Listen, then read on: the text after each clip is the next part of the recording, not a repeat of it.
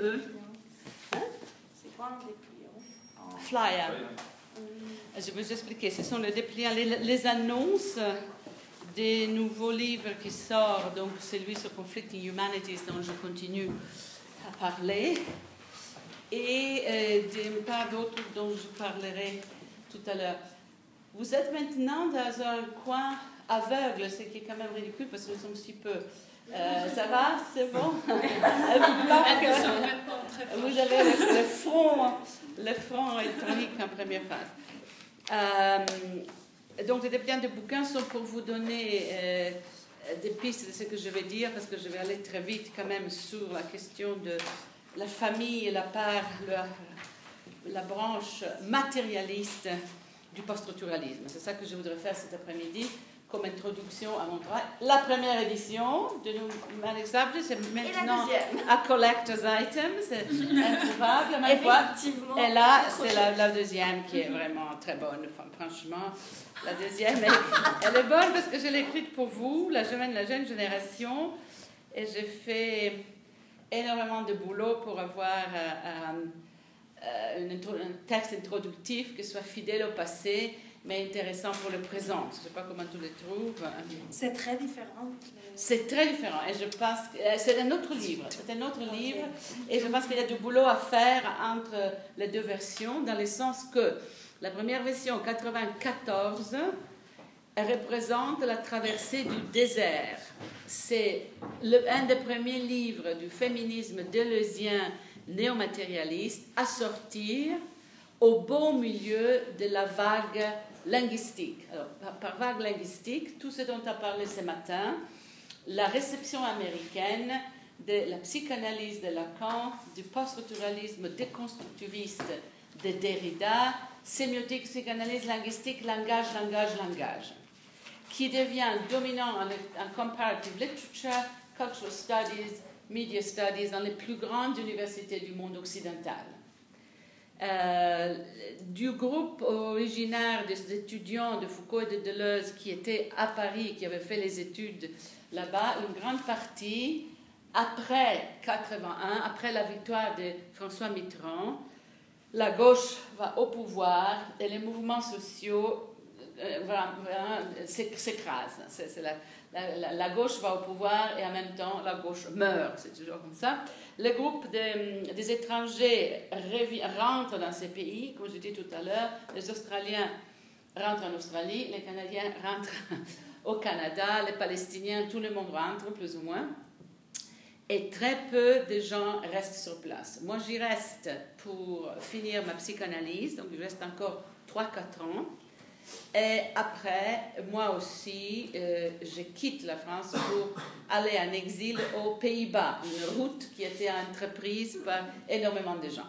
Je raconte les détails de tout cela dans la postface de ce bouquin dont vous avez les dépliants que Marc-Henri va euh, vous donner, qui s'appelle The Subject of Rosie Braidotti. C'est le premier bouquin qui sort sur moi l'année dernière pour mes 60 ans. C'est un cadeau, c'est une surprise. Euh, On m'a ordonné d'écrire une postface à un bouquin dont je ne savais rien, sauf qu'il portait sur moi. Et je me suis dit, mais pourquoi faites-vous une chose pareille? C'était la chose la plus difficile que j'ai jamais fait. Et j'étais à Zurich à l'époque, donc c'est un texte helvétique. Donc j'ai imaginé que j'étais morte et qu'est-ce que j'aurais voulu dire sur ce que j'avais été? C'est une pratique, j'ai pratiqué l'évacuation du sujet qui a toujours été ma théorie, écrire comme si on n'était plus là. Je vous le conseille, c'est magnifique. J'ai consommé une quantité de gin. euh, Au moment donné, il y avait des graduate students qui sont venus, ils étaient en Allemagne, ils sont venus me soutenir parce que c'était vraiment une crise. Mais je pense que c'est un très beau, très beau texte dans le sens où je, je, vous, je rends compte de mon itinéraire dans la mesure où je peux le faire. Et je l'écris dans les modes du présent continu, les modes du verbe qui est les modes du sujet nomade, du sujet qui n'est pas tout là et qui est le futur antérieur. J'aurais voulu dire. Euh, j'aurais, je, je devrais vous dire, j'aurais, j'aurais voulu, mais pas, euh, pas au conditionnel, au futur antérieur. I will have said. I will have wanted. Um, uh, the will have. Um, qui est un, mode du verbe tout à fait fantastique.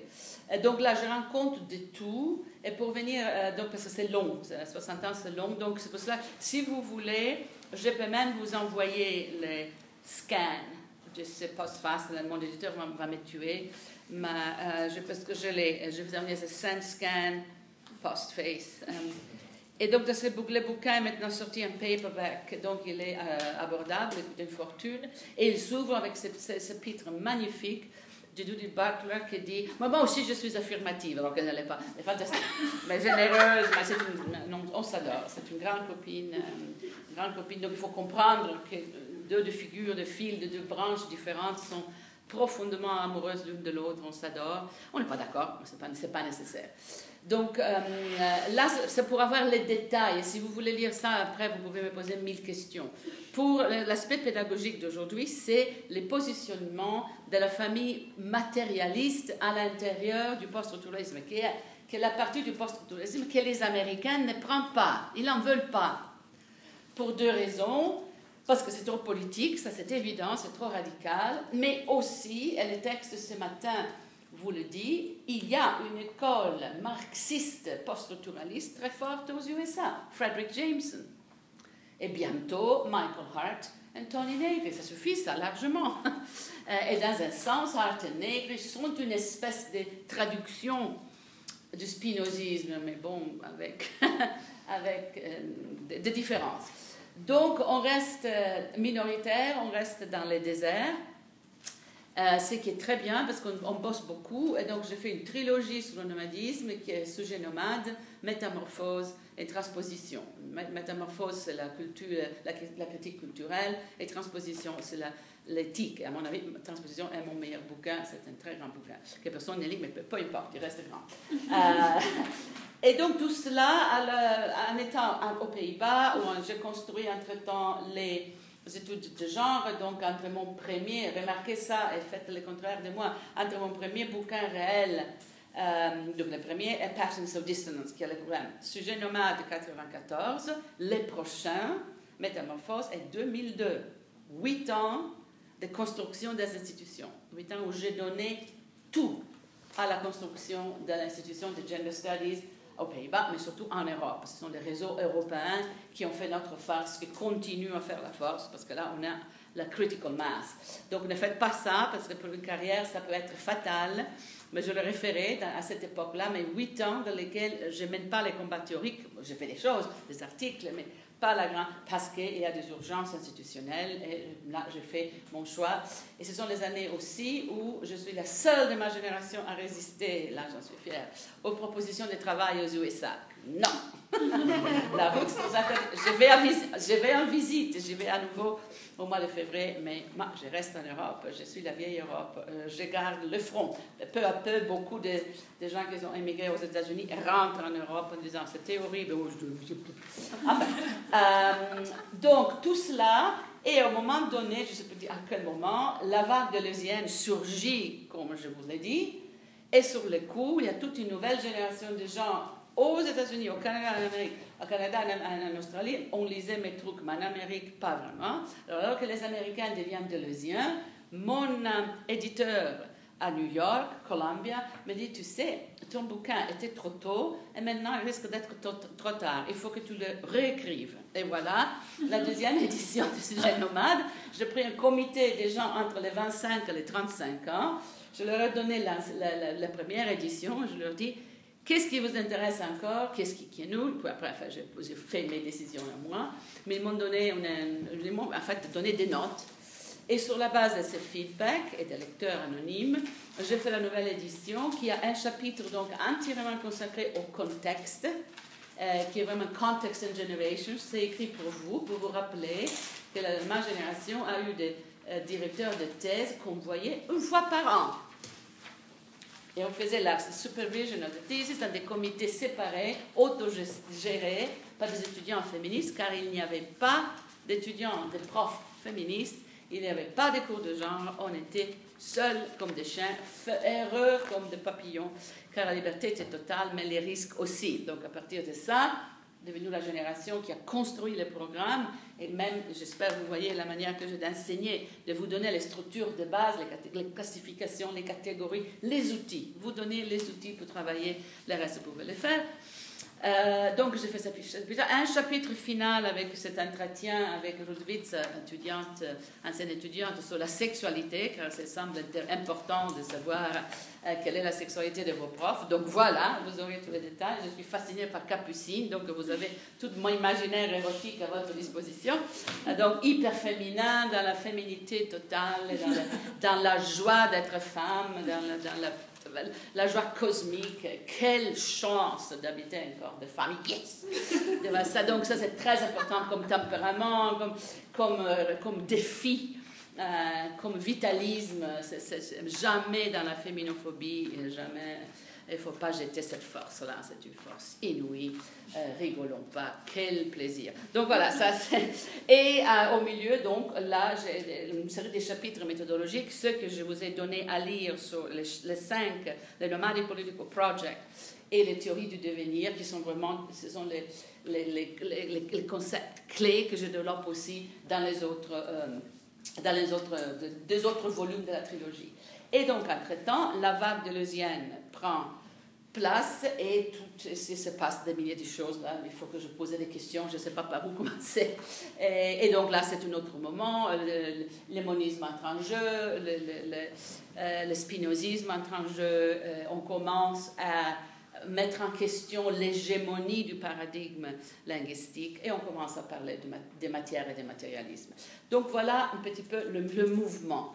Euh, ce qu'il me semble important pour vous au, niveau des instruments de travail, c'est euh, de comprendre cette, branche matérialiste du post-structuralisme. Et en effet, dans ces cours, je vous ai déjà tout donné du départ, parce que ça commence vraiment, pour moi, avec le matérialisme enchanté du XVIIIe siècle. Euh, ça commence avec Denis Diderot, ça commence avec toute une tradition matérialiste corporelle qui est typique de la culture et de la euh, philosophie française.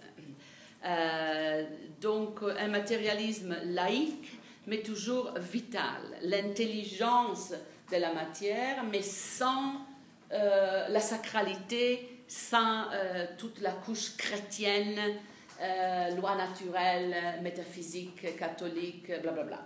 Écraser l'infâme, les cris de Voltaire contre l'Église, toujours au centre, mais la corporalité, l'importance du corps, toujours. Un, grand philosophe mal connu et méprisé, le marquis de Sade, fondamental, grand critique de la philosophie kantienne, euh, de la morale kantienne. Lisez l'article de Jacques Lacan, euh, Sade, euh, Kant avec Sade, qui lit Sade comme une critique de la morale universelle. Euh, philosophie dans les boudoirs, euh, Justine, euh, laissons tomber les 100 journées, etc.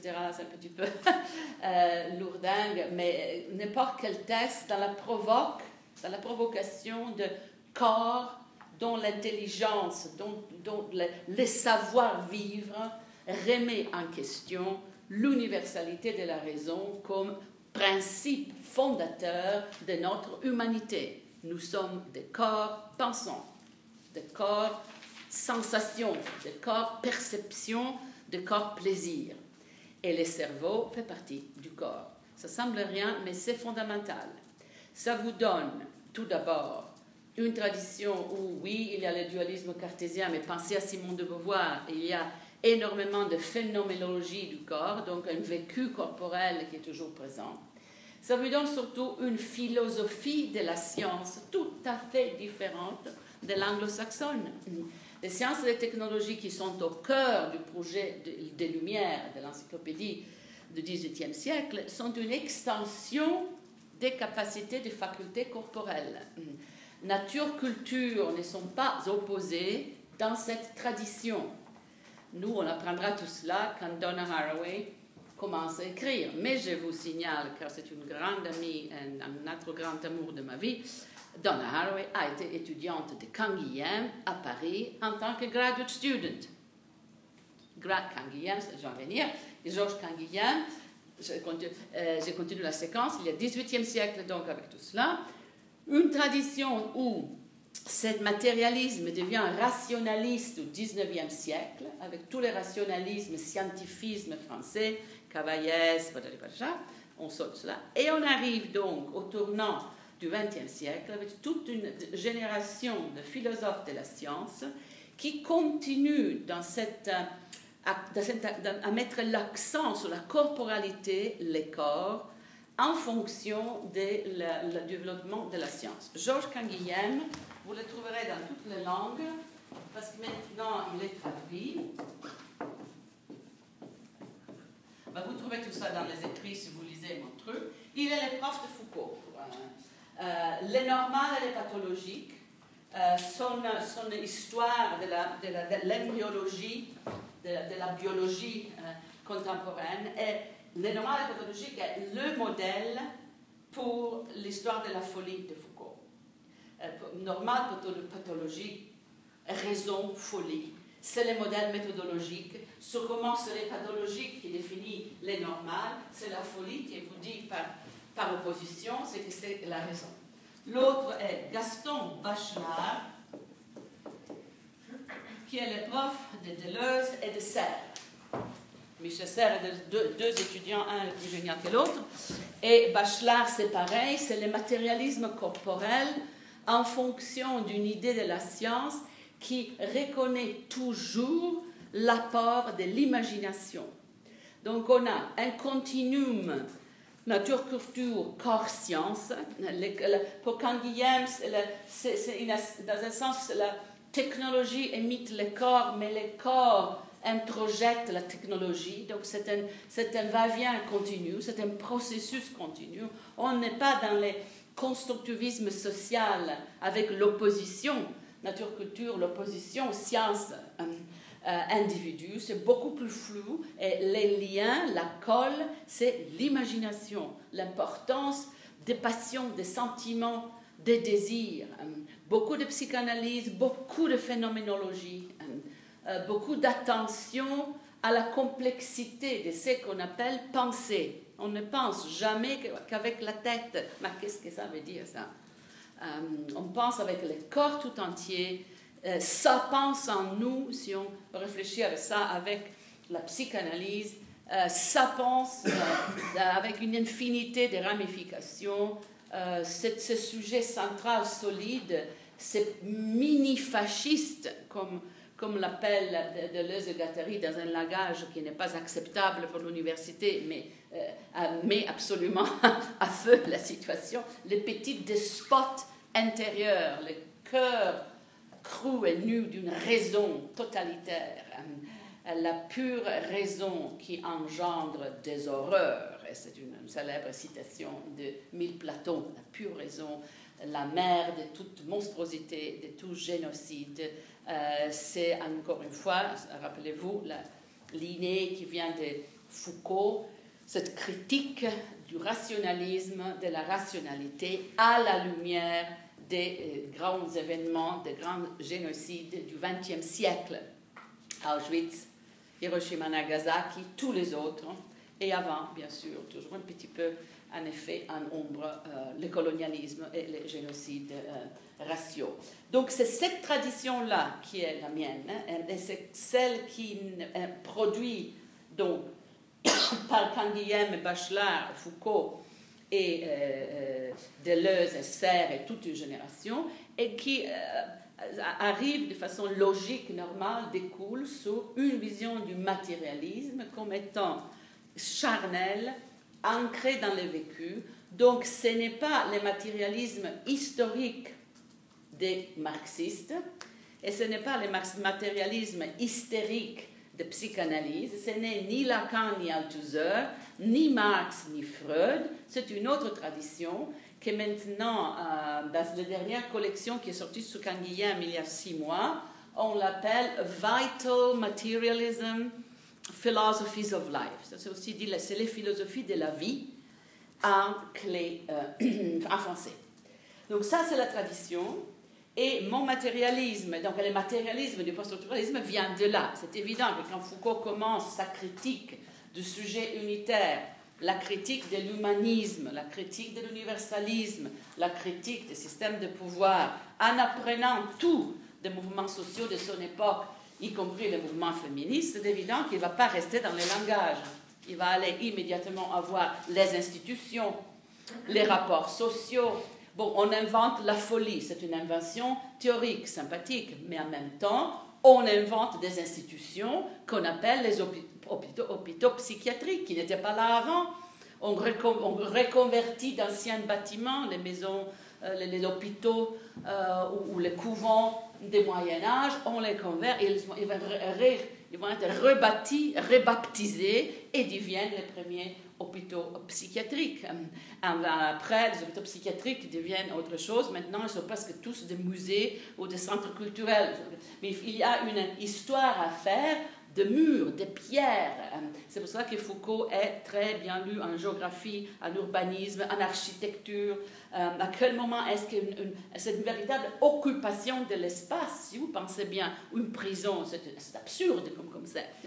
Euh, mais il y a un moment donné, la naissance de la prison, c'est surveiller et punir. À quel moment est-ce qu'on commence à renfermer les gens et qui on renferme? Donc ce sont des études à la fois empiriques, historiques et théoriques. Euh, il appelle ça les documents et les monuments. Et moi j'appelle ça les discursifs et les matériels. Donna Haraway l'appellera les matériels et les sémiotiques. Chacun a une façon de, nommer ça, mais on couvre les deux. La chose essentielle, ce n'est jamais laisser ni l'une ni l'autre. Souvenez-vous de la critique que Gréval encape le fond du postmodernisme américain. C'est évident ça. Ils ont pris une tranche, la déconstruction, donc la représentation, toute la théorie, mais si on laisse à côté le matériel, les social, on n'a pas une déconstruction, on a un autre truc un petit peu rhétorique. Donc c'est ça la force. Il n'appelle ça absolument pas postmodernisme. Le postmodernisme, c'est Jean-François Lyotard, on va y revenir. C'est le post-structuralisme parce que ça va au-delà de Marx et au-delà de Freud. Ça va au-delà de Lacan et au-delà d'Althusser. Il faut arriver à autre chose. Et pour se donner une base ontologique, ils reviennent à Spinoza. C'est donc le tour à Spinoza, le retour à Spinoza relu avec toutes ces préoccupations de la deuxième moitié du XXe siècle. Vous avez tout cela, on a déjà parlé, je répète, c'est l'émonisme qui entre en scène, un, système de pensée moniste, une matière, elle est intelligence, corporalité diffuse, cérébralité diffuse, tout pense, tout réfléchit, tout est vivant. Deux points immédiats.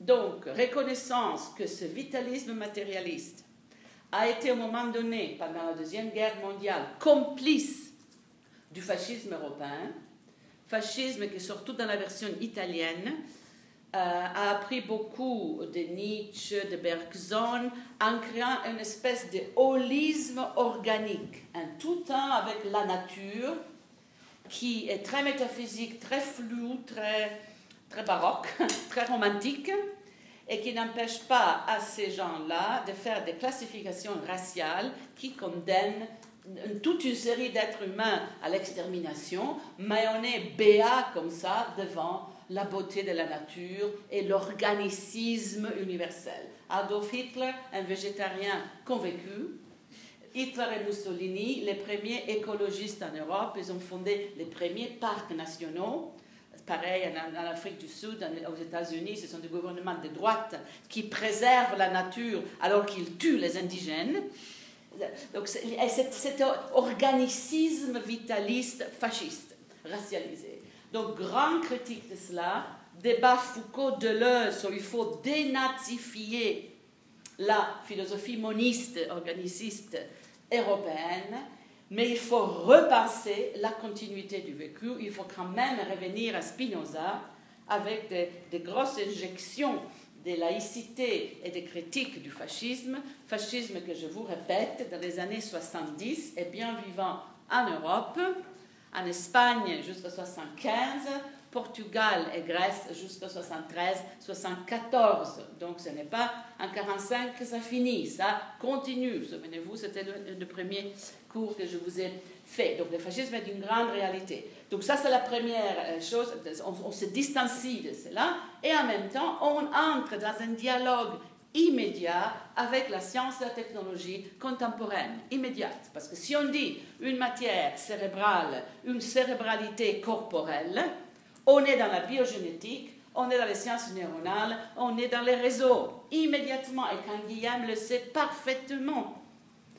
Et surtout pour Deleuze et Gattari, car ils ont une œuvre, quand je répète, ils ont fait les bouquins, vous voyez immédiatement cette, euh, c'est presque une résonance avec la science contemporaine. En effet, euh, on n'est plus dans le dualisme, on n'est plus dans les oppositions nature-culture. La science moderne a fait tout à fait une série d'autres interventions.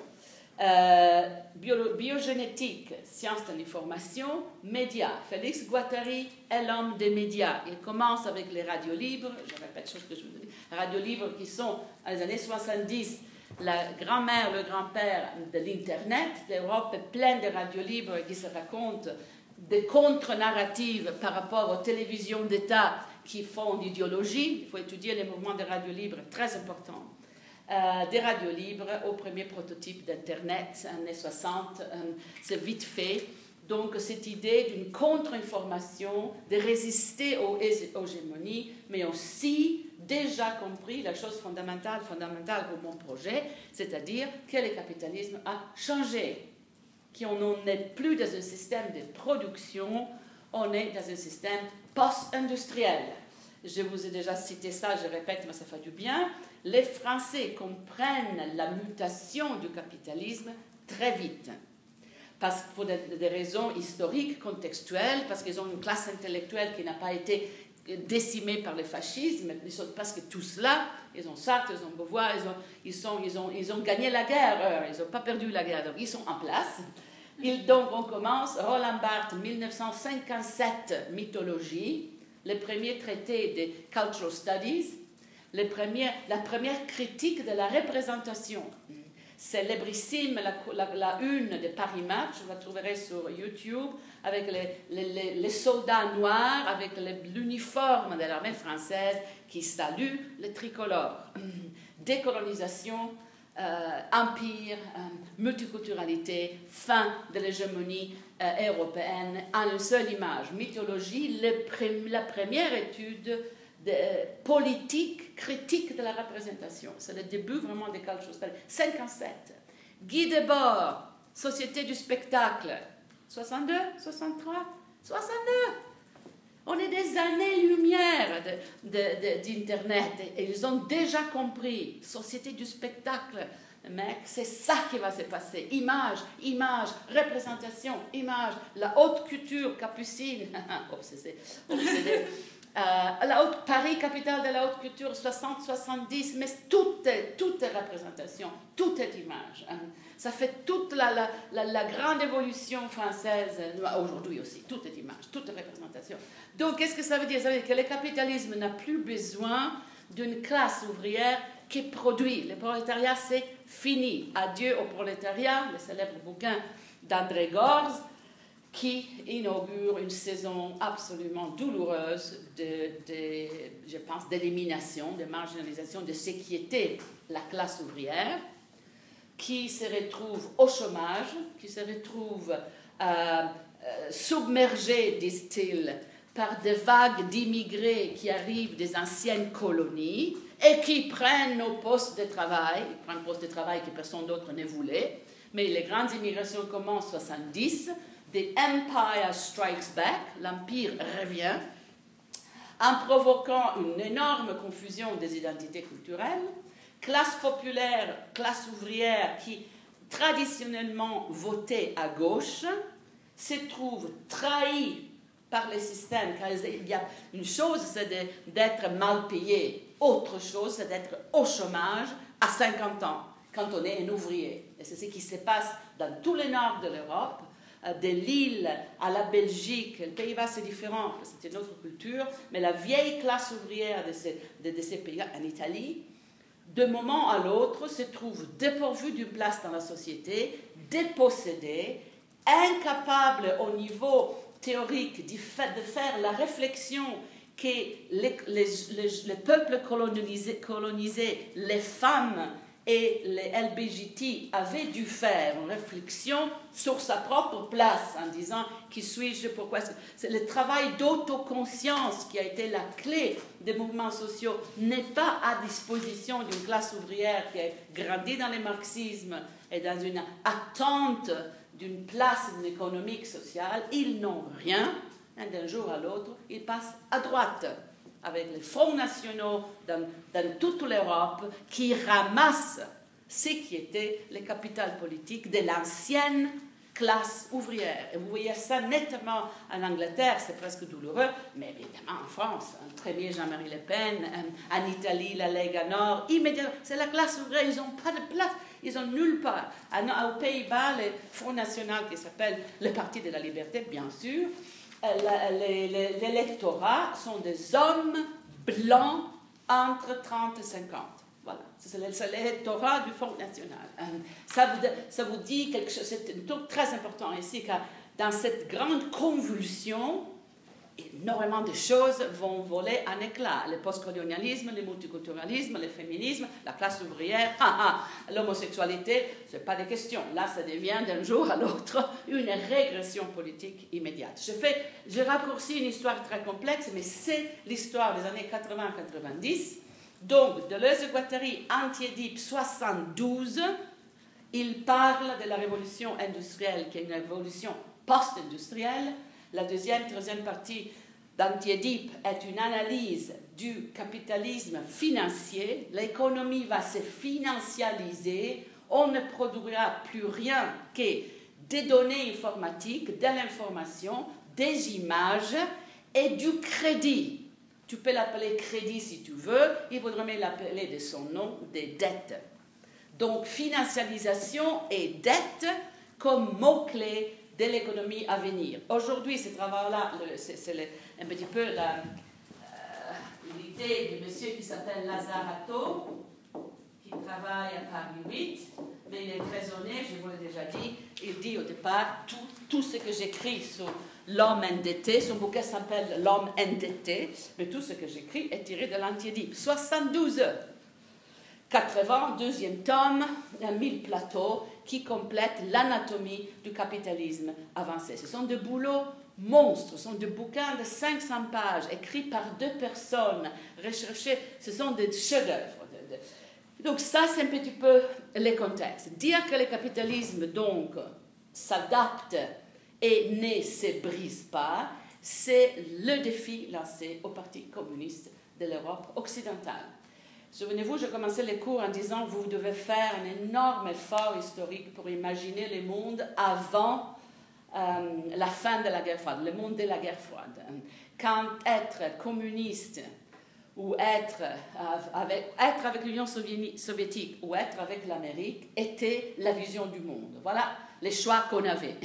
Et les partis communistes de l'Europe occidentale se voulaient euh, admirer, euh, dans un état d'admiration et de respect envers l'Union soviétique comme le laboratoire ouvert d'une société socialiste, avec toute l'autorité morale qu'il tirait du fait qu'il avait joué un rôle important dans la défaite du nazisme, dans la défaite d'Hitler, la bataille de Stalingrad, le rôle de l'Union soviétique dans la lutte contre les nazis. Donc les partis communistes d'Europe occidentale, qui sont haïs par les Américains, ont énormément de soutien populaire quand ils sont les antifascistes. Donc dire aux partis communistes qu'ils ont gagné la guerre contre Hitler, nous ont sauvés de la tyrannie, qui ne, sont pas très ouverts sur la critique de l'Union soviétique. Mais dire à ces gens-là, excusez-moi, votre lecture du capitalisme est complètement fausse, ce n'est pas ça qui se passe, vous vous trompez, ça a été la bagarre. Une bagarre énorme qui a coûté énormément euh, de temps et d'énergie à mes profs, avec les partis communistes qui ont mis euh, dans une liste noire, Foucault, Deleuze, une deuxième liste noire. Il ne faut pas lire ces gens-là, ce sont des traîtres, des traîtres de la, la, doxa soviétique. Et donc, euh, une génération entière, post-mai 68, qui dit on n'est ni avec l'Union soviétique, ni avec les USA. Europe, Europe, Europe. Et ça, c'est la troisième voie. Euh, la voie européenne, Danny Cohen-Bendit, je vous dis Danny Les Rouges, un des leaders de mai 68, qui a joint à la mairie de Francfort pendant 20 ans. Il fait une des plus grandes politiques féministes écologiques euh, en Europe et devient chef de parti des Verts au Parlement européen. Il est toujours là, un homme fantastique. Euh, c'est l'itinéraire de gens comme ça qu'il faut lire pour voir un petit peu euh, l'intelligence extrême de cette analyse d'un capitalisme qui va subir une grande mutation et qui ne va pas dans le sens qui est prévu par les partis politiques qui se veulent garants de l'orthodoxie communiste. Et c'est donc une forme d'orphelinat, c'est l'anti-Édipe, c'est les enfants qui n'ont plus de père euh, et de mère. On n'est ni dans le communisme ni dans la démocratie libérale. Où sommes-nous? Sujet nomade, nous sommes à la recherche. Et mon problème, donc, dans Sujet nomade, qui était au début ma thèse, c'est quelles sont les implications de tout cela pour le mouvement des femmes, mouvement féministe, dans ces continents au moment où, parce qu'évidemment, mon premier poste était à Paris, était chez Columbia University in Paris, mon éditeur est à Columbia, à, 32 ans, je, je prends ma chaire à Utrecht, je suis dans un lieu neutre et je regarde la construction américaine du postmoderne en me disant, ciel, qu'est-ce qu'ils sont en train de faire? Je regarde la dévastation institutionnelle des mêmes théories en France, dans ciel, qu'est-ce qu'ils sont en train de faire? Et donc, on est nulle part. Et c'est un très beau lieu pour la pensée.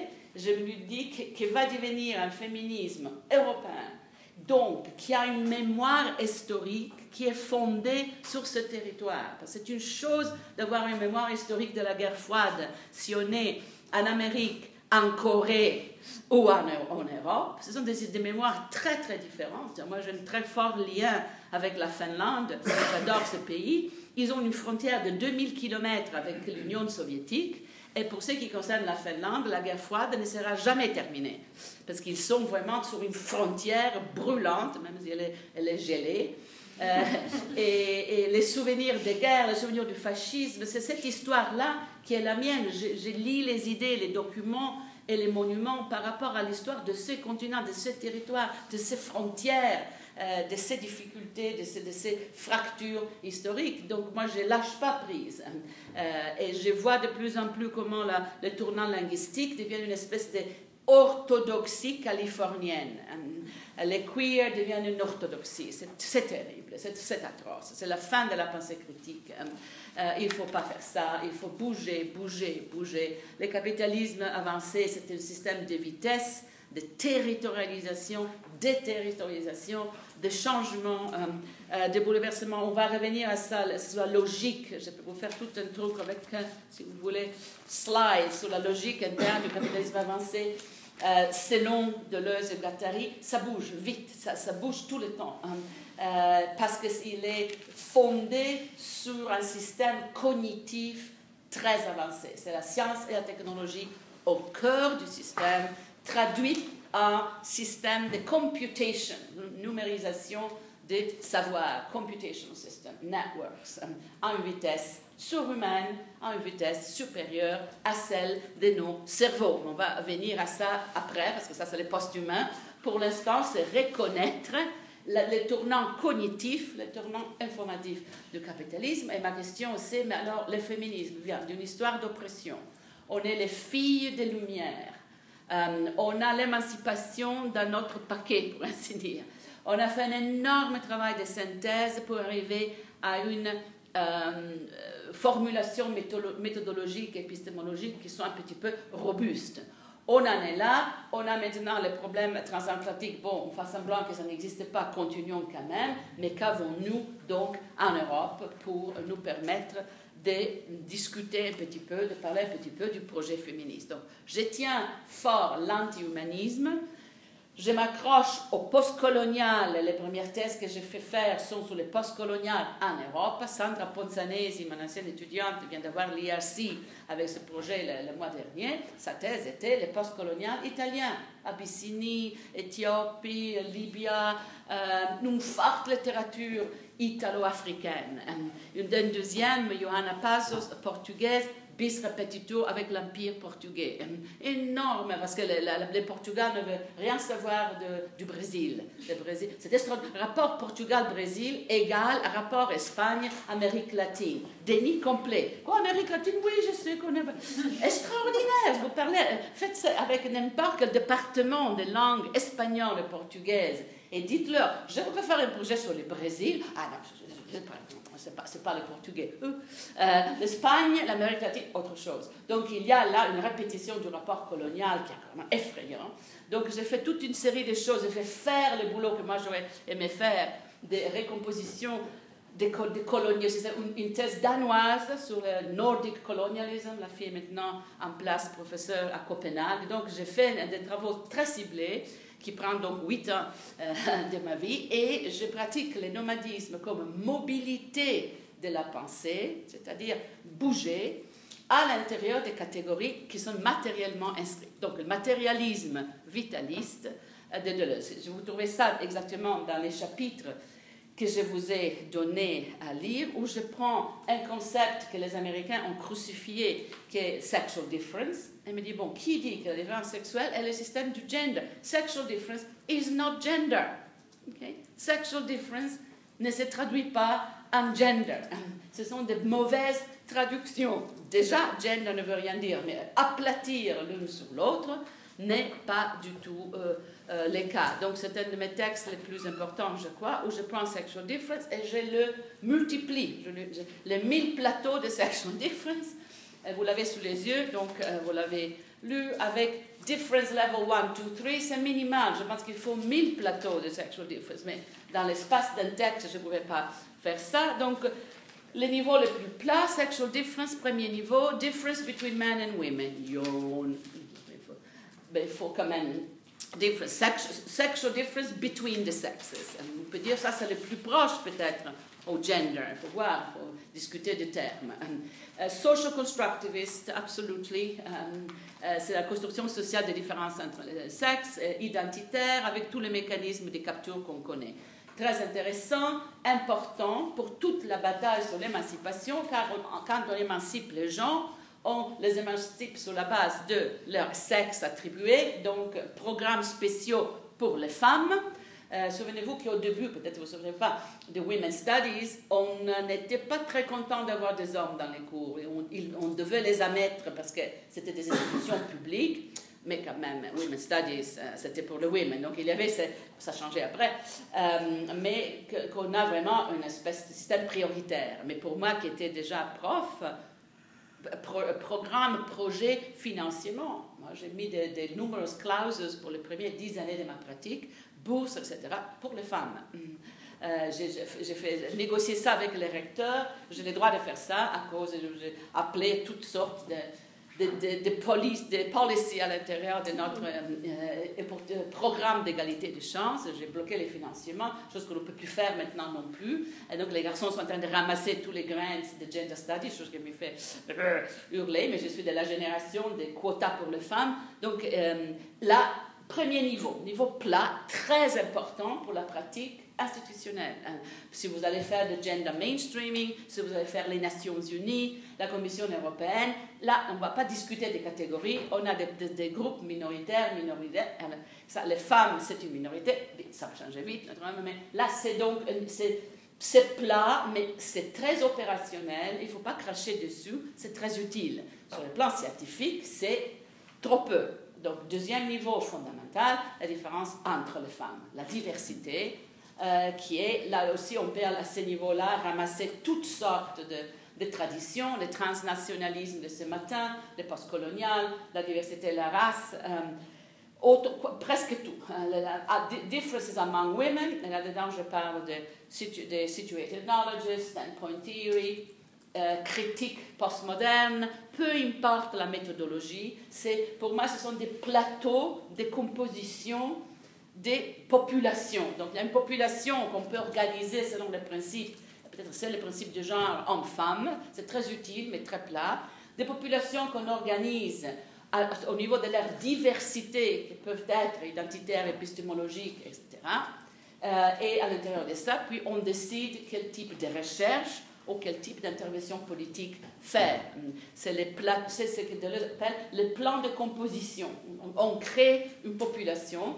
Euh, ça, ça, ça l'appelle créer un territoire. Et je pense que Bourdieu l'appelle un champ un champ de savoir. Moi, le plan de composition, ça me plaît car c'est une agency, c'est une forme de subject. On, s'organise ensemble, on se retrouve. Ce sont des, plateaux spatiaux presque. Le troisième niveau, c'est celui que je préfère, ce sont les différences internes à chacun.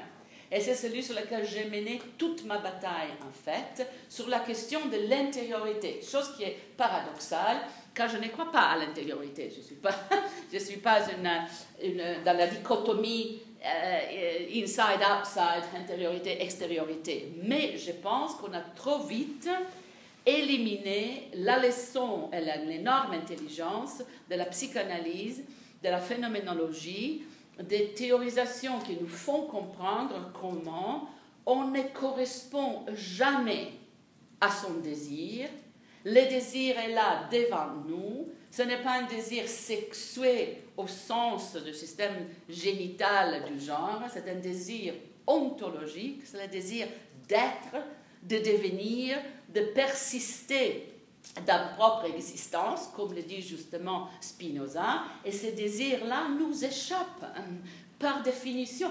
Heureusement, imaginez-vous si si on était en charge de nos désirs, euh, si Descartes avait raison, que la nuit, tout d'abord, mais que système clos, quel système despotique, si on savait d'avance ce qu'on voulait, alors que le désir, c'est l'excès vital.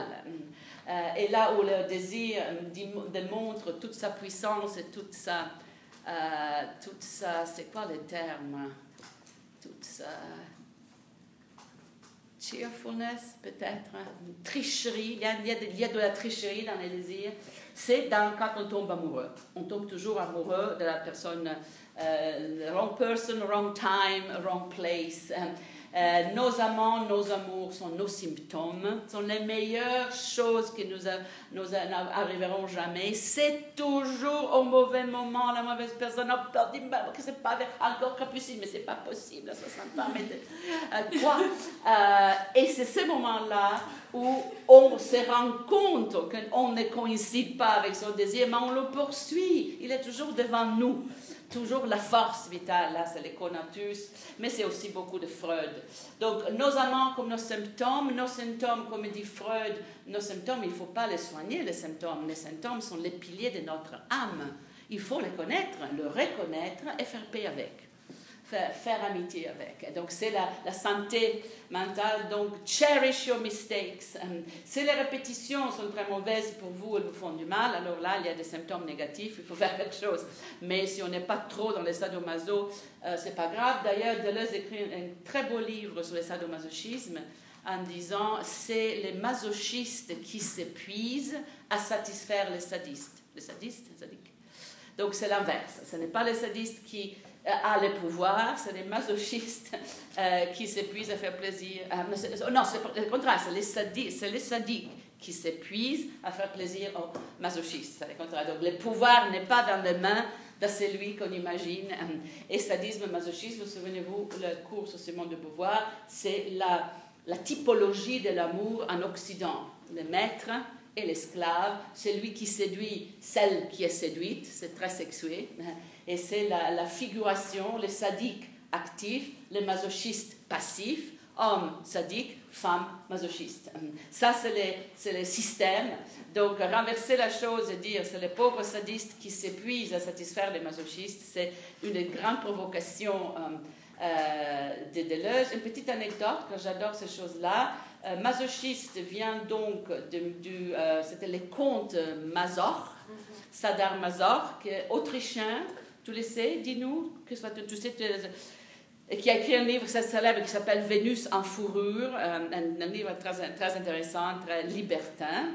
Et euh, donc, les euh, marquises de Mazorque de Vienne a une descendante très célèbre qui raconte son appartenance à cette famille-là et comment la marquise Sadamazor, à la libération à Vienne, a été dûment violée par une série d'officiers russes, ce qui a été l'expérience fondamentale de son existence et a fait d'elle une rebelle. Et je parle de Marianne Faithfull, euh, qui est la première euh, fiancée de Mick Jagger et qui est encore aujourd'hui une des grandes figures de la culture rock féminine. Tu pas dans les rock, cette femme de certain âge, mais elle a aussi été le mentor Amy Winehouse, not very successful.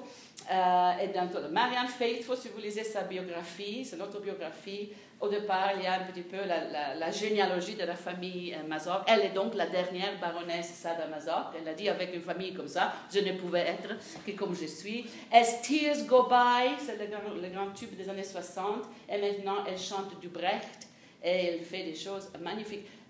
Broken English, vous devez connaître c'est l'album-là. Broken English est fantastique.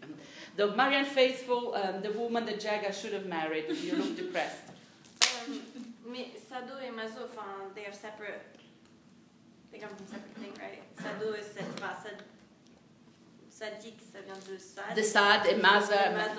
Mais, mais ça, le bouquin de, de, de, Deleuze s'appelle Sader Mazor. Je pense que les barons s'appellent Mazor. Enfin, ça fait justement une comparaison que c'est en fait c'est exact. mais Mazor, mais c'est H, c'est pas la même chose, non. Que c'est pas complémentaire alors que dans l'idée freudienne c'est complémentaire, ou en tout cas dans l'idée européenne, Sado-Mazo c'est complémentaire. Ouais, c'est à la fois un, couple, ils sont complémentaires, mais c'est aussi une typologie euh, de, libidinale. C'est une façon d'organiser son désir. Et si on est actif, on est par nécessité dans notre société, on est dans la violence sadique, et ça c'est dans les systèmes de genre l'apanage des hommes.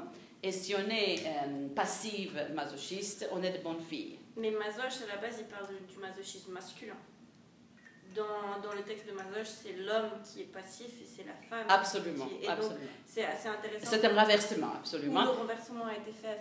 Ah, il, y a, il, y a, il y a des, choses là-dessus. Il y a aussi, évidemment, en culture populaire, en pornographie, c'est euh, euh, le bouquin ouvert. Mais c'est un couple qu'on étudie parce que c'est une façon de défaire Hegel dans la, la dialectique hegelienne à l'intérieur du système libidinal. Donc c'est un autre grand dualisme qu'on essaye de défaire en démontrant en fait que c'est très flou, que le rôle se renverse et que actifs-passifs sont très très... Euh, c'est une façon de défaire aussi, bien évidemment, les relations de genre. Euh, je ne pense pas qu'aucune d'entre vous ait été socialisée, je ne sais pas, dans la passivité. On ne vous a pas dit attends que ce soit les garçons qui t'appellent. J'espère pour vous. Ma génération, absolument. Tu attends. Euh, la fille qui prend l'initiative est vraiment une prostituée à venir. Hein. On attend, on ne prend pas l'initiative. Hein. Ça, c'est les, filles rangées. Euh, les mauvaises filles, euh, comme on disait, bad girls, c'est pour ça qu'il y a eu tout un mouvement de good girls go to school, bad girls go everywhere, qui a été le bad girls movement après Madonna, mais c'est les années 90. Avant, tu, le processus de socialisation, socialise les femmes à la passivité. Lire là-dessus des Object Relation Theory, Winnicott, um, Chodorov, um, qui parle de la socialisation à la passivité, socialisation à l'activité, et surtout Jessica Benjamin, je vous écris ce mot, uh, Jessica Benjamin, qui est la grande psychanalyste qui fait vraiment l'étude de l'amour. Jessica parle de, le bouquin s'appelle Bonds of Love les liens de l'amour, qui parle absolument de ça, de masochisme. Elle dit que cette socialisation a un énorme euh, impact sur l'activité cérébrale, sur l'intellectualité. Les femmes donc sont domestiquées à la répétition et à la passivité. Elles n'osent pas penser, créer. Elles sont vraiment châtrées. Il y a une castration symbolique qui advient dans le processus d'inculcation sociale de la passivité. Jessica Benjamin. Euh, donc, bad girls are better scientists. Euh, parce qu'elles osent, parce qu'elles brisent, euh, parce qu'elles ne respectent pas les tabous. Donc, ça, c'est un petit peu la, euh, les trucs sur l'importance de la sexualité euh, et les désirs comme étant toujours. Donc pour moi, le troisième niveau, les différences internes, euh, la complexité de la structure affective est absolument fondamentale et je trouve raciste et intolérable de même penser que des gens de couleur, des non-européens, puisse ne pas avoir une structure inconsciente. Je trouve ça démentiel. Et donc l'idée que la psychanalyse n'est que pour le blanc et que l'inconscient est une création de la euh, société européenne et que les non-européens n'ont aucun processus inconscient. Alors on ne l'appelle pas inconscient, mais euh, excusez-moi, euh, tout le système, il y a eu toute une branche qui s'est penchée là-dessus, qui est l'ethnopsychanalyse, l'ethnopsychanalyse avec à nouveau les instruments méthodologiques de l'anthropologie, est allé voir, par exemple, les cérémonies d'initiation de jeunes filles et de jeunes garçons dans des sociétés non industrielles. Toute une question de rapport à qui Au maître, à l'ancien. Les transferts psychanalytiques, quelqu'un qui prend charge de ta formation, qui constitue ton imaginaire, qui te donne les règles du jeu, qui te incide sur ton corps. Euh, cet temps de psychanalyse, je peux vous dire, l'impact physique de, violentes bien gérées par, une analyste, c'est extraordinaire. Ce sont comme des cicatrices invisibles. Donc, parallèle, système, cérémonie d'initiation, euh, rapport euh, psychanalytique, rapport intergénérationnel. Les DIP, c'est le rapport à nos ancêtres c'est le rapport aux anciens, jeunes, vieux, euh, parents, enfants, euh, maîtres, disciples. Ce sont des rapports interdisciplinaires, donc c'est une question de terminologie, mais ne pas resserrer comme ça euh, les non-européens comme s'ils étaient des sujets cartésiens, pleins, non complexes. C'est ridicule. Hein. La complexité est la clé de l'être humain dans toute sa diversité. Donc, processus inconscient, c'est par inconscient où on reconnaît la priorité d'un désir qu'on ne contrôle pas. Et c'est exactement Spinoza, devant nous toujours tous le désir ontologique qui nous attire, c'est, comme une magnet qui nous, qui nous appelle, qui nous interpelle, euh, qui fait qu'on sort du lit le matin, sauf la pauvre Capucine qui ne pouvait pas, euh, et on vit. Et on prend la vie, on, prend la route, on fait des choses. Euh, le c'est roar d'énergie dont parle George Eliot dans la traduction de Spinoza.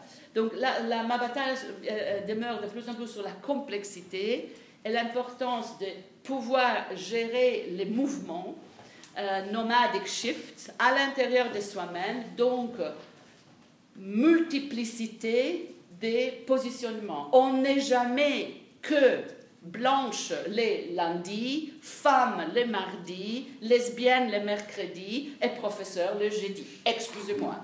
Et là, c'est quatre plateaux complètement différents. On peut les mettre pour ne pas parler de tous les autres. Bien évidemment, on les traverse en perpétuité. Donc, il faut une politics of location, une politique du positionnement, de savoir situer, fondée sur la multiplicité et la complexité et donc des, cartographies qui deviennent des plans de composition, c'est-à-dire des assemblages qui nous aident à faire la gestion de ces complexités. Ça, c'est un, noyau dur, le projet du nomadisme. Et c'est donc, euh, euh, ça nous permet, à mon avis, une grande ouverture, c'est quand même très situé, et ça nous empêche de nous prendre trop au sérieux quand on parle de sa propre subjectivité. La subjectivité est toujours relationnelle. Je suis blanche, lesbienne, prof, femme, par rapport à. Par rapport à des autres, par rapport à des situations institutionnelles, par rapport à des projets précis, par rapport à des structures affectives précises. C'est toujours relationnel. Donc, pourquoi est-ce que ça serait contradictoire? Pourquoi est-ce que les contradictions deviennent un problème quand elles sont le cœur même de ce que je suis comme sujet dans une société aussi complexe que la nôtre? Alors pourquoi on parle de complexity theory?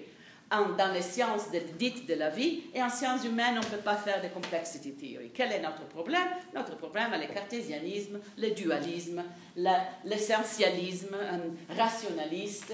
Il faut que le sujet soit toujours l'œuf dur, complet, avec une, distinction interne, soit autre, nature, culture, comme ça on peut faire une espèce de description critique des modèles d'oppression. Excusez-moi, mais c'est limite au niveau même de la euh, méthodologie scientifique. Donc je fais beaucoup de travail sur les méthodologies en disant qu'il faut que les méthodologies aussi soient non linéaires et nous permettent un grand éclecticisme et beaucoup de transdisciplinarité. Et il faut connaître les généalogies des idées avec lesquelles on travaille, sinon ils vont nous éclater dans les yeux.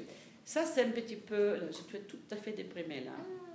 Euh, il voudrait bien le lire parce que je ne veux pas répéter. Je ne sais pas si vous l'avez- déjà lu, si vous avez des questions. euh, parce que c'est là, ça est devenu maintenant Deleuzian Feminism. J'ai un peu quelques articles qui viennent de sortir. C'est maintenant canonisé. C'est devenu maintenant une espèce de euh, nouveau dogme. Pas un dogme, c'est- canonisé maintenant. Donc il y a énormément de, espèce de liste que vous pouvez vérifier sur le féminisme deleuzien qui a une branche néomatérialiste et l'autre qu'on appelle the affective turn, la tournure affective, euh, qui sont en parallèle et qui, ont des développements parallèles mais différents. Mais il y en a beaucoup plus maintenant, ça continue à, à proliférer rhizomatiquement et c'est magnifique. Et donc, euh, c'est maintenant, je pense que le changement de paradigme a eu lieu et ce paradigme est opérationnel, donc on peut y rentrer et trouver sa place dedans. Euh, Alors que pour moi, c'était un texte fondateur, dans le sens qu'il dit, bon, si on veut faire ce travail-là, c'est comme ça euh, qu'il faut euh, donc travailler. Et puis, il y a toute la question de devenir de Deleuze que peut-être on peut laisser pour l'instant. Je pense qu'il vaudrait mieux si vous aviez des questions, si vous en avez. Sinon, je, je pars sur Deleuze vous allez mourir. Questions Non? J'ai mis dans le recommended reading les classiques de Lucie Rigaray, Égal à qui, il faut le lire parce que c'est le cri de cœur de la génération de mes profs féministes, c'est la rupture avec Simone de Beauvoir, c'est un texte fondateur du féminisme post-structuraliste. Je ne veux pas de l'égalité. Women who want equality lack ambition. C'est une phrase absolument sublime. Euh, L'égalité égale à qui? Non, merci. Euh, donc, différence, différence, différence. Et donc, ça, c'est mes profs, euh, Irigaray, Sixou. Une différence qui, d'une façon ou d'une autre, devient métaphysique pour Irigaray, euh, un petit peu lyrique euh, pour Sixou, alors que moi, je voudrais que la différence soit enracinée dans des plateaux précis euh, de composition, d'alliances et de projets. Un petit peu. Là, c'est un grand classique. Comment est-ce qu'on procède Vous avez pu lire quelque chose ou pas, pas encore Tu as tout souligné, donc tu vas avoir des questions. You must have some questions. Because otherwise I have to lecture on Deleuze and I think it's too much lecturing for one day. Um, shoot. Yes, I actually had a couple of questions. Um, when when you so you use this term, the extreme affirmation of sexual difference, because and that is with because so there there is this on the one hand there is the materialism body woman, and on the other hand is the representations of how that woman is represented in culture. The extreme affirmation of sexual difference how does it figure in this in this sexual difference understood as something that's yeah it doesn't So, so sexual difference here, uh, uh, we are at the, we're a level- extreme affirmation of Uh, it. and uh, yes, that's, that's the strategy. Um, uh, do I situate it on any particular level, or because I don't have the text under the eyes? Um, Yeah, so it's, uh, it's in foreign nomadism. Uh, so um, is it the sexual difference level one, two, or three, or is it just a general principle? I can't remember so now. uh, uh, when when you state, I see feminism as a strategy for working through the historical essence of women at a time in history when it has lost its substantial unity, and then you go. Um, my answer is to the question I just asked. So where does change come from? Is that the new is created by re- revisiting and burning Yeah, or metabolizing the old. Yeah. Um, and then the traditional choice within feminism seems to be, on the one hand, to overcome gender dualism towards a neutralization of differences, or on the other, to, to push the difference to the extreme, Yeah. over sexualizing it in a strategic manner. Exactly. In my own version of sexual difference as a nomadic strategy, I have opted for the extreme affirmation of sexual identity Yeah. as a way of reversing. But what Yeah. sexual identity are we talking about? Right. A sexual identity that is that we are subjected to from. No, the, I would situate this between, like everything, between level two and three of my of my. But let me sort of contextualize this. Is it okay if I do it in English? Yeah. No. Um, the equivalent today is accelerationism. You take a category and you push it to the extreme. Um, uh, you, th- this was written when already feminophobia, as I call it, was dominant in uh, my community, where through a number of interventions, for instance, uh, uh, equal opportunities, I see equal opportunities as the becoming man of women. You have to, one way or the other, you go into the mainstreaming, and you know, Christine Lagarde, you do it, and you do it really well. Um, but the rules of the game don't change. Um, uh, the game stays the same. We play it, we play it better, we play it more cleanly, um, but we don't attack the, the institution. So I call that the becoming wo- man. It's a bit ungrateful, it's a bit ungenerous, but it is, uh, for me, a neutralization of the difference that women and others could make. You're not allowed to make a difference. You play the game, and because we are very good, we play better. Whatever difference you make at the level of equal opportunity is minor, and you just want equality, basically. Uh, at the level of the politics of diversity, at the level of the trans, transnational trans feminism, um, we have multiple resources. But at that level, um, uh, in the, uh, the discussion about sexual difference, we have at the time the bulk of black and post-colonial feminism. We've seen it this morning rejecting this. Now we've seen it in clearly in Gravel and Kaplan. You know, uh, the decentered subject. Re- Reread Kaplan this, mo- this morning on the decentered subject. Um, know, this rubbish. Um, uh, so you have this new dichotomy, um, whereby somewhat then the whole discussion between post-colonial differences and different differences and is not happening. We don't have a plateau for that to happen. And in Europe, we don't even have programs that can make this happen. So I write extensively about what is the status of migrants, being one, a very deluxe one, I don't have any illusions here, but what is the status of the millions of migrants who happen to be white or shades of white? Jews, Italians, Poles, the frontiers open, and then Eastern Europe comes in, they're white, but they're obviously not.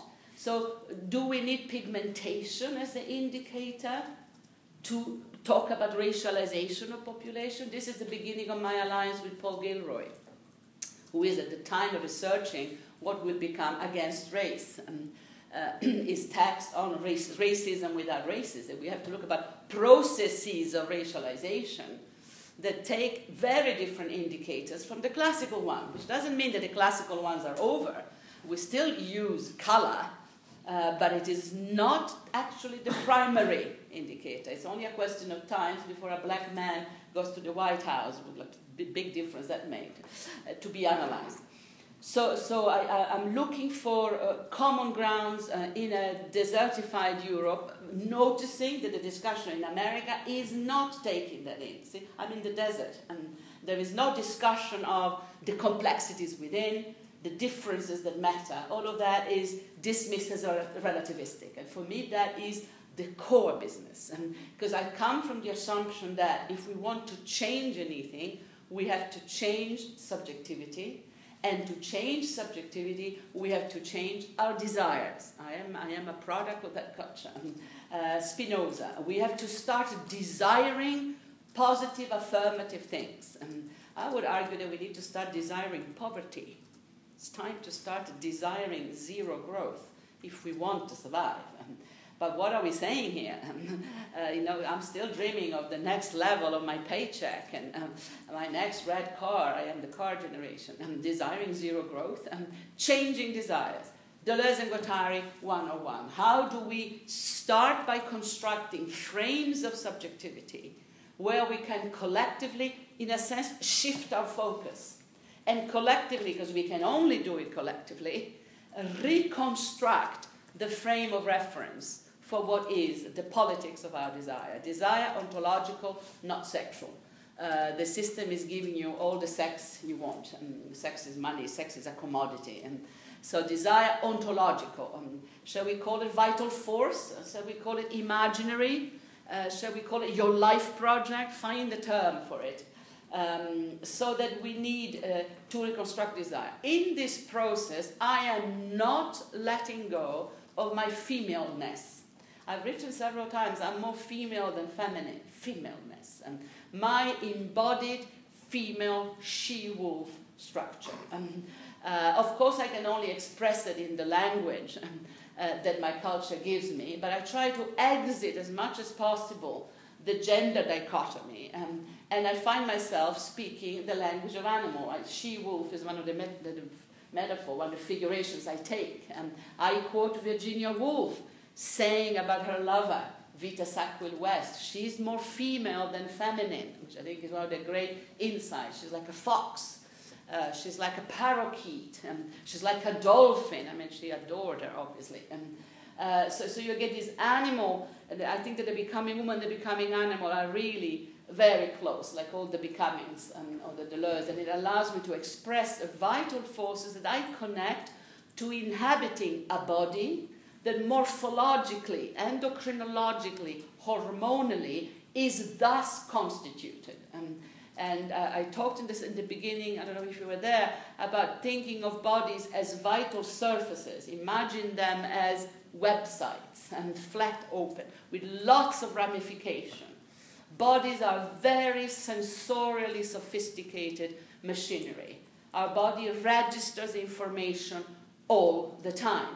The skin, which is the boundary of our body, is open, is porous. That's why we sweat. That porosity means it's a membrane that they haven't been able to recreate fully, and but they're on it, that just captures information constantly. The intelligence of it is staggering. This body is therefore open, per definition. It is particularly open, and if you imagine it as a website, there would be like holes in places that are open, and I don't point to the indecent ones, and openings and holes. We call them the places of sensorial perception, but they are sockets into which reality floods with extra force. You hear, you see, you smell, you taste, you take.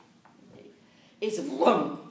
They are the sockets uh, where information comes, and they are, of course, highly pathogenic. A great deal of pathologies, and you can't swallow, you can't hear, you can't smell. I don't mention the other orifices, and are connected to blocking or trying to control the flows of information. So if you do this in a strictly materialistic manner, and psychoanalysis helps you do this, what we call the senses are powerful modes of relation to a number of outsides, whereby our body gathers information without any intervention of the rational apparatus. And, uh, and if we do this with Spinoza, Spinoza who says all the body is it is an image of the mind. All the mind is, it's an image of the body. Parallelism, mind and body, it makes a hell of a difference if you're walking on earth with a body from ear zero that is open vaginally or not. Just to mention one orifice. we can mention the 67 other. And it gathers information from the month, the third month when the fetus begins to hear. You're gathering information. That information is sensorial, perceptual, neural. It goes into the system. The gender system then puts the icing on it, but it's a long way to come. So the, the brutal intelligence of a matter that lives and in its morphology, in its specificity, with all the variations. Of course, there is not one morphology.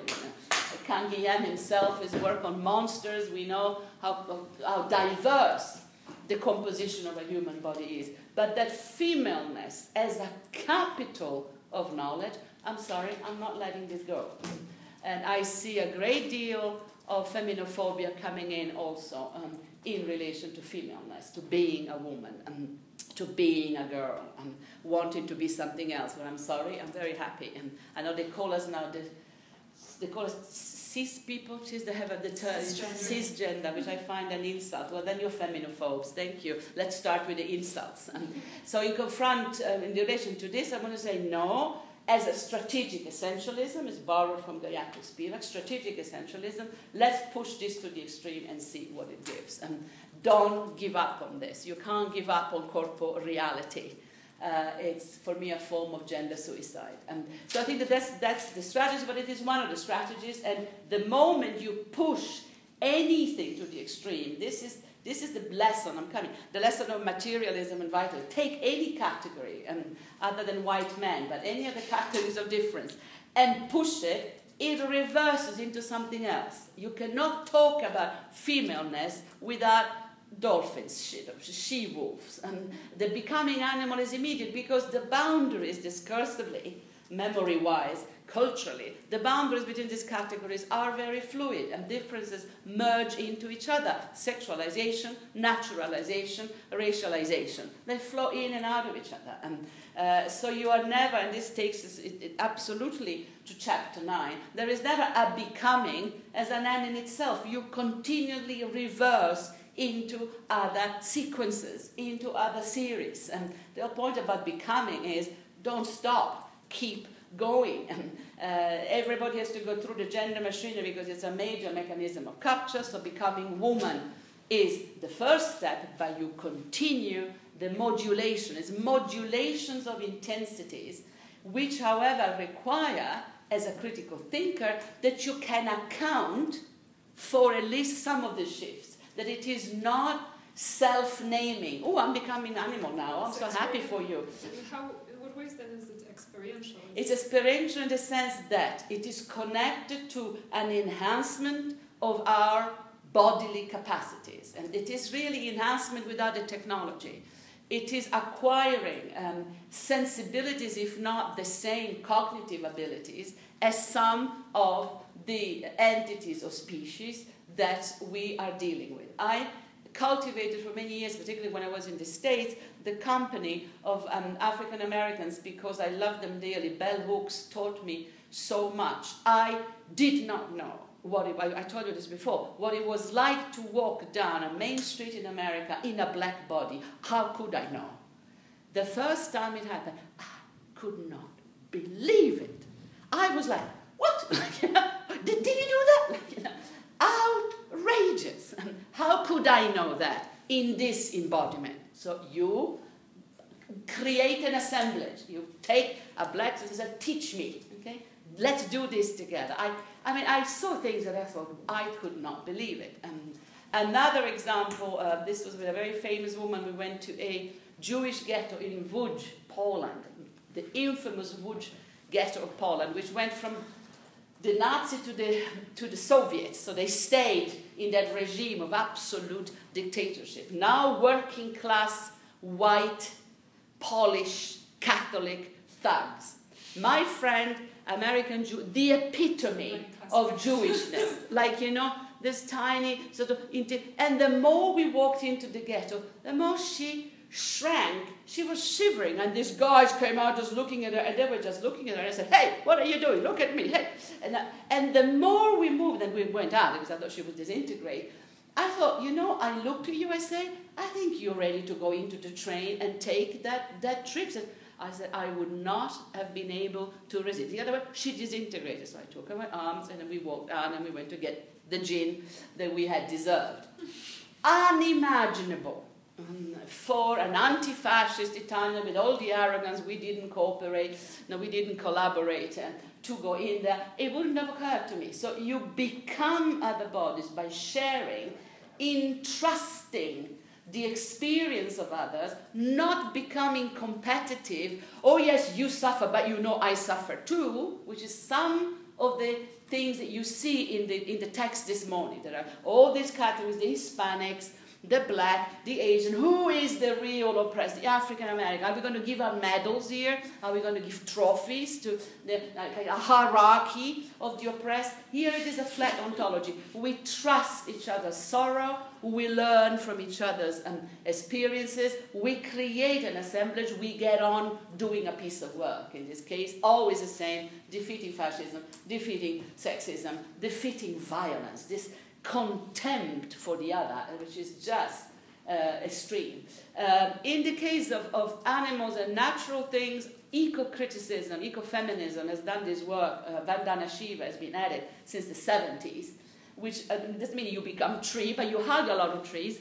Uh, you, you acquire an extra layer of sensitivity towards issues. You don't think that killing animals or sacrificing animals is not uh, a feminist issue. Um, that violence, argues Vandana Shiva, is the same violence that rapes women that devastates um, uh, entire populations. So it's alliances at the level of affectivities. They are really affective assemblages. And you can say forms of solidarity, but that's already too rational. Um, uh, it's, it's forms of affective uh, contamination, uh, for Spinoza, ethical relation based on positivity. I trust you. Um, I think I understand what you're saying. And what can we do about this? And acknowledging that your position gives you blind spots. Um, white women massively, but anybody. We all have blind spots.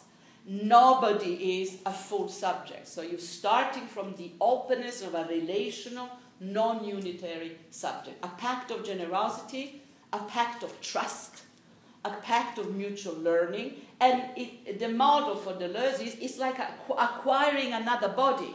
Of course, you don't, but you acquire a perception of another body.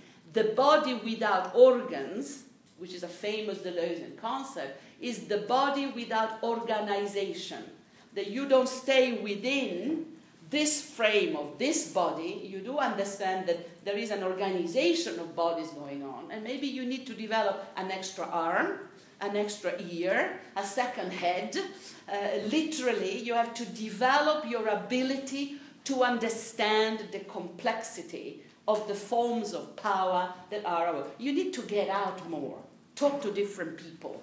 Um, don't stay within self replicating circles of sameness and walk out a bit and uh, move out of the organization of your system, which is, of course, also a mental map. A body is this. Excuse me. Uh, let's start with disability, let's start with enhancement, multiple bodies, which are multiple forms of being embedded in reality. So if one does it like this, and that's the lesson that I drew from the discontinuous becoming and the Spinozism, is it is actually a very pacifist uh, politics. And, uh, it's not about aggression, it's not about scoring points, it's about making alliances. it's about kind of finding points in common, starting from which we can do some work. And this is why also methodologically, in the middle of the great theory wars, because you know that America in the 90s precipitates into the theory wars, um, we will come to this probably, which is the reaction against post-structuralism and the return of um, Republican sort of liberalism.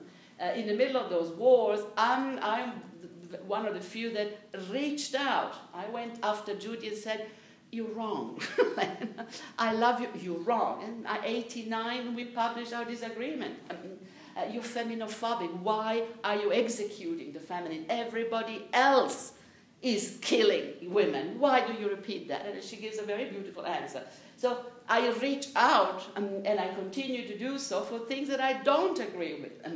Uh, because I think it is important to keep on talking because there are so few of us. At the end of the day, there are not so many of us. So constructing bridges and creating translations and uh, making sort of nomadism into a method of negotiations. And that I can I should write a book about that as an institutional practice. And so it becomes that type of um, what should we call it? Uh, assemblage. And, and I do think that I certainly when I ran the European networks, uh, at one point when I think I told 156 universities members, I think with thousands of women.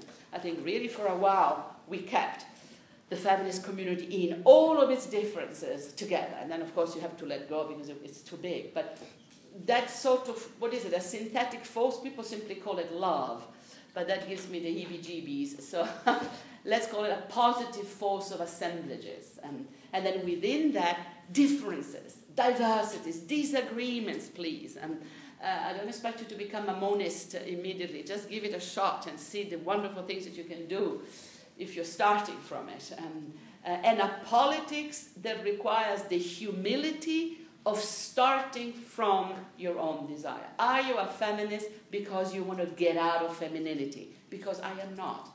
I am a feminist because I want femininity and masculinity open up and diversified and treated the same way. Thank you. I want it all. I want diversity, multiplicity, equality of chances. A revolution. Um, I want it all, you bet I do. And, and, that's a project that we should all take as a society, but not expelling agenda or destroying agenda. What is this all about? Come on. These are uh, systems and information codes that we have tattooed on our skin. Now, taking off a tattoo is very painful. Can be done, but it's painful. Uh, without talking about the context and all the things that are happening around us as we are busy debating the gender system and sexual difference, advanced capitalism, wars, etc. Is that a hand? Yeah. Wonderful. Um, just uh, the, the part about cis, I'm, I'm confused. Well, I learned recently because I, I take I take a couple of uh, times a year a seminar with a younger feminist so that she trains me on what's happening. I will put you on my list. We usually do it by phone. So, what are the latest developments? So, I discovered that people who say, I'm really happy with the body I have, are now called cis, uh, whatever. And, yeah. and I find that so offensive um, that, uh, that I will immediately retaliate back with some heavy insult, depending on who is saying that. Um, uh, the other one that I learned that I found offensive is turf trans excluding radical feminists. I mean, drop on your head is my answer to that one. Uh, how dare you?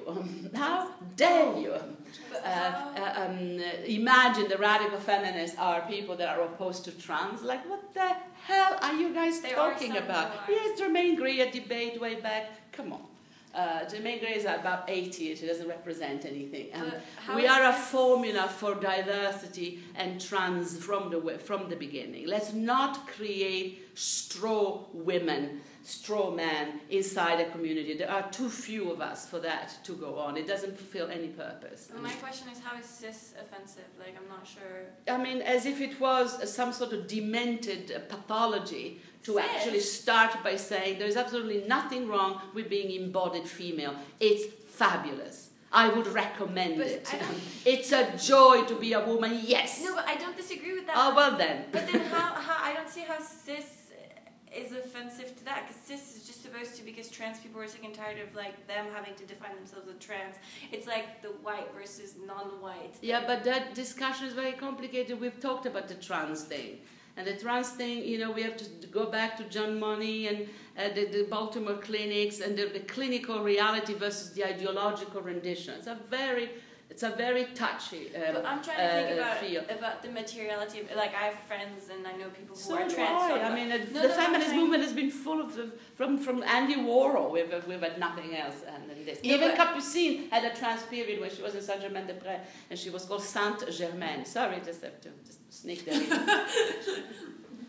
but I guess creating divisions that are totally unnecessary within a, a, movement that is already on its knees. But so if we could create unity and not disunity, that would actually be welcome. Is it, is it is it creating division? Because I feel like we are talking about diversity and sometimes being able to put a name on something that is. I don't even know what cis means. I just think it's an insult. Cis is just means cis means that you were assigned at birth the gender that you feel. It's already it's completely nonsense. I'm not assigned any gender at birth. I am born in a chunk of matter that is endocrinologically, hormonally, and morphologically female, uh, from way back from the first cellular compositions.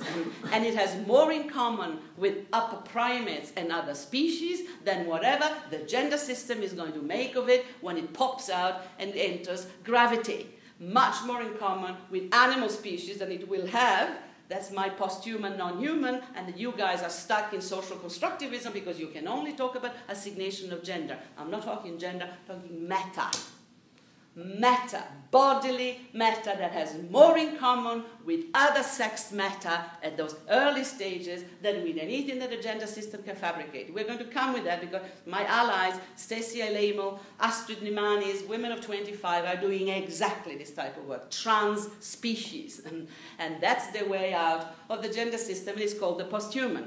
But that's later. For the moment, I just refuse that kind of insult I find it offensive, um, uh, unnecessary. I find it stupid within a paradigm that is not even mine. I don't work with sex and gender, and I don't even. I refuse the distinction, and I refuse to be classified by it. I accept other definition. I, I propose the gay bourgeoisie. I think class differences here are enormous.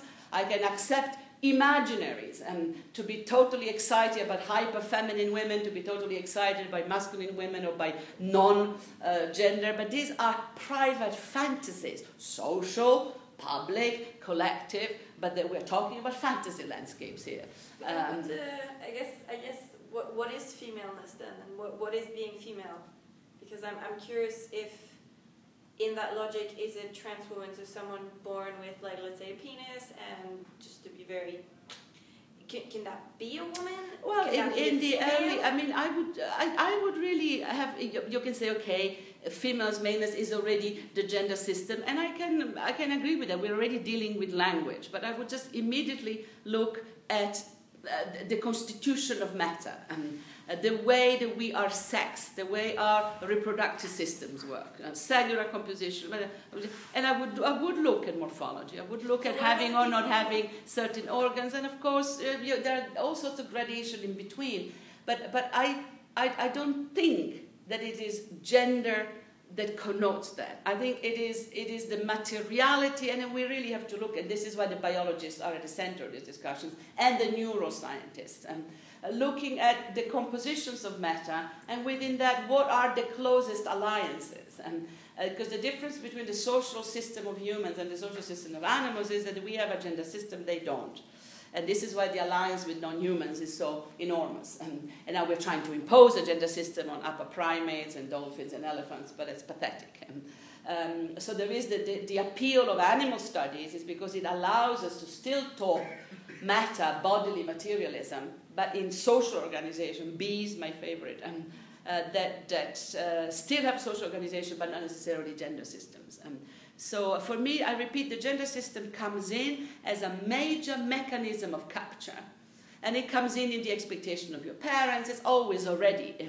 Uh, but, but I don't want to think within that because if I think within that, I'm dead on arrival. So I said, okay, mechanism of capture, let's refocus on other ways of identifying ourselves. When you're a chunk of meat in the belly of another humanoid, and you are hardly a sort of a, a, political subject or an individual. Um, you are living matter that self organizes. I want to start from that. Um, and you can say you're still using the language of gender, yes, but I'm not using the analytical category of gender. Um, uh, so let's call it something else. I, when I, I started with the she wolf, the becoming animal, it was an, an attempt to escape all of this and say, can't we talk?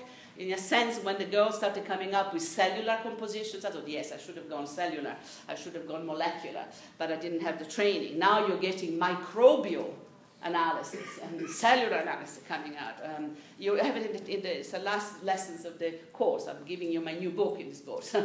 uh, the stuff that is really looking at other possible alliances, which means that there are other ways of escaping the gender system, but they will require a different social organization.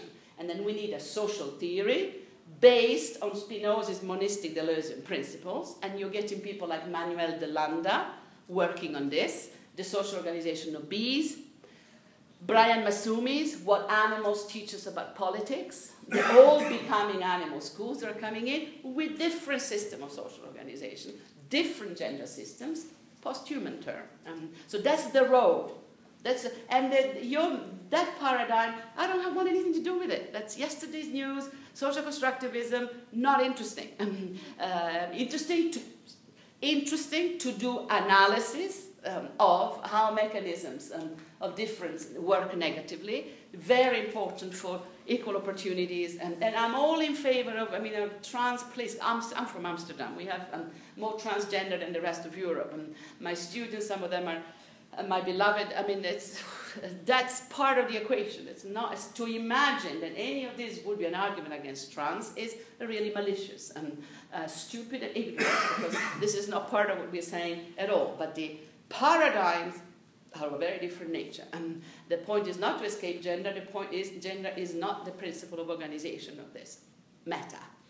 And on the basis of that, then, different alliances becoming woman, becoming animal, becoming earth, becoming imperceptible, which is death, uh, the, the dying, which is also very, very important. What dies in the end? A linguistic signifier? A social construction? Don't think so. I think what dies is the matter of the body. So if you start from death and work back, the material turn becomes absolutely overwhelming. And you are a chunk of living flesh that you basically do not control. Uh, but what joy to be part of Meta, uh, to be alive, to be with Zoe, human and non human life, and not in the biopolitical. So that's, I think you jumped ahead about three times. And, and I'm sorry I have the, my, my in sort of uh, my kind of being pained by having to defend myself with the cis thing, but I thought it was outrageous. Um, and um, we have to come back over some of these. Now you look totally depressed. It's going to take a while. It's, it's a lot. To... Yes.